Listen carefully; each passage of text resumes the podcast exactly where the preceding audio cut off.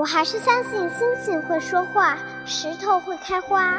穿过冬天的风雪和夏天的木栅栏，你终会抵达。喜欢的歌，静静的听；喜欢的人，远远的看。谁的错？谁老大？我喜欢你。人为什么要爱？因为。爱对了是爱情，爱错了是青春。青春如酒，成长正酣。文字女巫饶雪漫，用声音拥你入怀。喂，我是雪漫。Hello，大家好，这里是雪漫电台，我是雪漫姐的编辑轮仔。今天要跟大家分享的是来自雪漫姐的公共微信十七 Seventeen 的一篇匿名的文章。一起来听听这篇，不是飞蛾，却要扑火。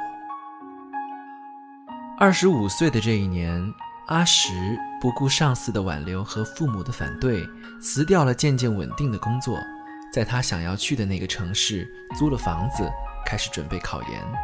几乎所有人都劝他放弃。读过研的同学告诉他，其实读研也就那么回事儿。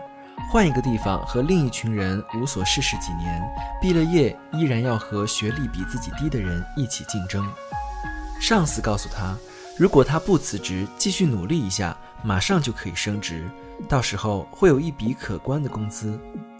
父母说，他们老了，没有能力再给他提供生活费和学费了，他们希望他来养这个家。身边所有人都不理解。阿石为什么突然决定考研？在旁人看来，本科毕业的他没有直接读研，而是选择了工作。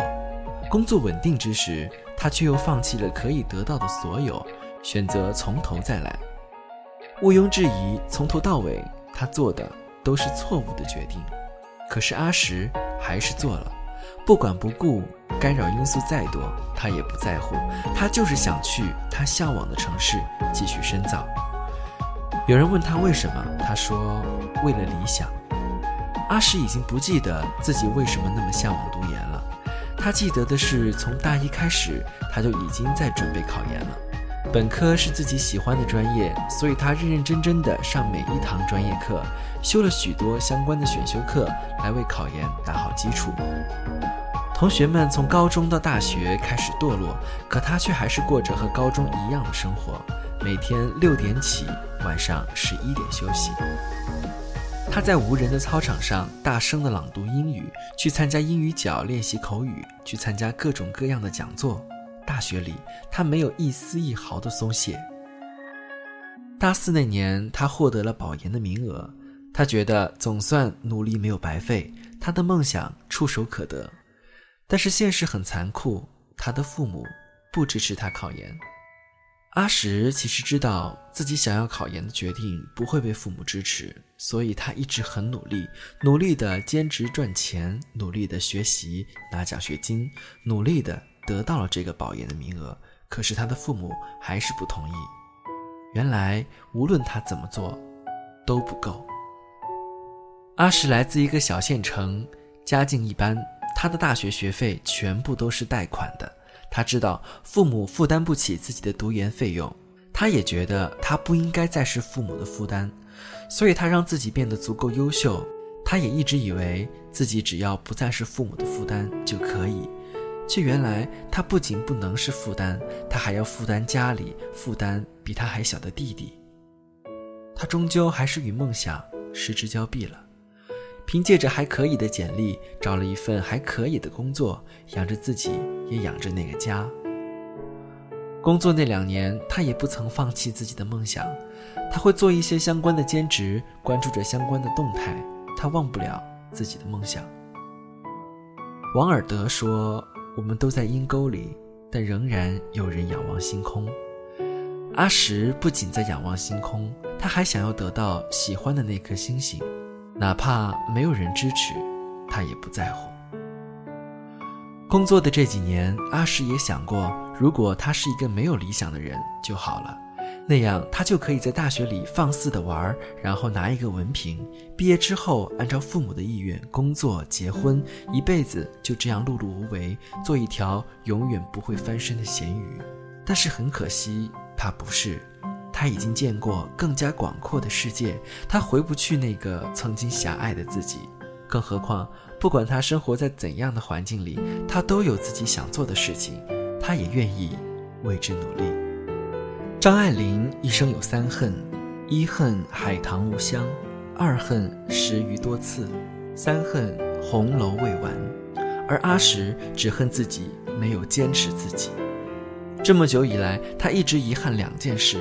一是学院有出国交换的项目，本硕连读只需要读四年，他符合所有的条件，但他放弃了，因为出国的费用真的太高了，他实在没有办法负担。二就是毕业那年，他没能拗过父母，选择了工作，选择了放弃，放弃了近在眼前的保研名额。而现在，他终于没有办法忽视自己的内心。不论过去多久，他依然不能说服自己就这样按照父母的安排生活。他也不甘心就这样放弃自己的梦想，所以他决定重新追求自己的梦想，哪怕身后空无一人。其实我们每个人都只是平凡人，我们想做的事情也要很难才能完成，更或者即便全力以赴，也不一定会成功。也许我们走了许久的路。也到不了目的地，但无论如何，只要有梦想就是好的。只要我们敢于仰望星空，就总会有机会去实现。浮生一场，有人沉沦，有人平凡，也有人站在山峰之巅俯瞰众生。所有人都想做站在最高处的那个人，但总有人中途退出，有人放弃。所以最后抵达目的地的。只有那寥寥数人，只有那很少一部分人功成名就，被人仰望。可我们得记得，没有人能随随便便成功。那些成功的人也曾在阴沟里被淤泥缠身，只是他们比大部分人强。他们出发了就不曾后悔，旁人的冷言冷语也不在乎。他们只是想做一个有理想的人。好了，今天的分享就到这里了。如果你也有有趣的文字想和我们分享，欢迎在雪曼姐的公共微信“十七三文听下留言，我们会及时回复。这里是雪曼电台，我们下周再会啦。